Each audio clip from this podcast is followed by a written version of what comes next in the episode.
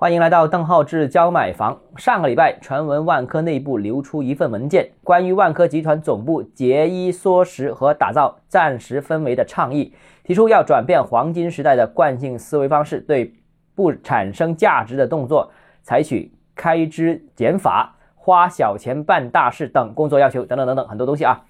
那其实几年前万科曾经提出要活下去啊，当时没有跟他学习的其他开发商可能都已经活不下去了。那现在好像连地主啊，那就像万科这样的大企业也没有余粮了，真的有没有这么惨呢？我觉得有两点可以跟大家分享一下的。首先，第一个，房地产行业的压力真的对所有企业都很巨大，无论是国企、央企、龙头企业，一样都很缺钱，无一例外。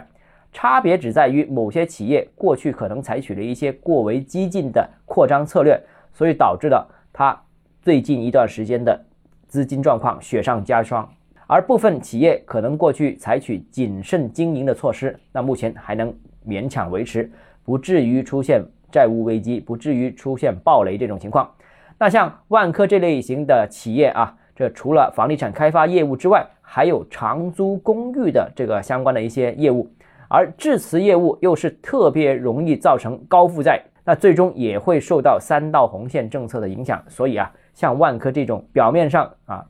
没有踩三道红线的企业，其实因为有些其他业务的原因，也是很危险的。呃，还健康的房企，我个人认为整个市场的后市还是大把机会的。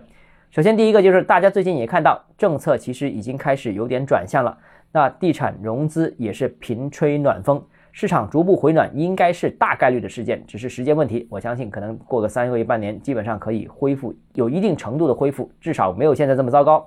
其次，第二个就是各地频繁也下调土地起拍的价格和竞拍的条件。那楼市当中，大家知道这个成本最主要的构成部分绝对是地价，在一般城市占个五六成，在深圳、北上广深这些大城市占个七成、八成，甚至更高都有啊。那如果地价的话，那也就等于成本的快速下降，对房企也是有利的。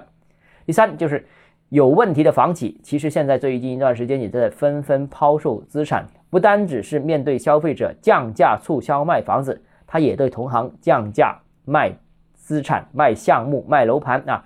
现在是价格报价是一个比一个低。据我所知啊，那只要手头上还有一点余粮的开发商，那恐怕在市场恐慌当中更容易捡到便宜货。所以啊，总体来看啊，市场这一波下行反而为一些现在还有余粮、之前健康运作的、没有受到相关影响的房地产企业。获得了未来高速发展的一个机会，机会也在酝酿当中啊。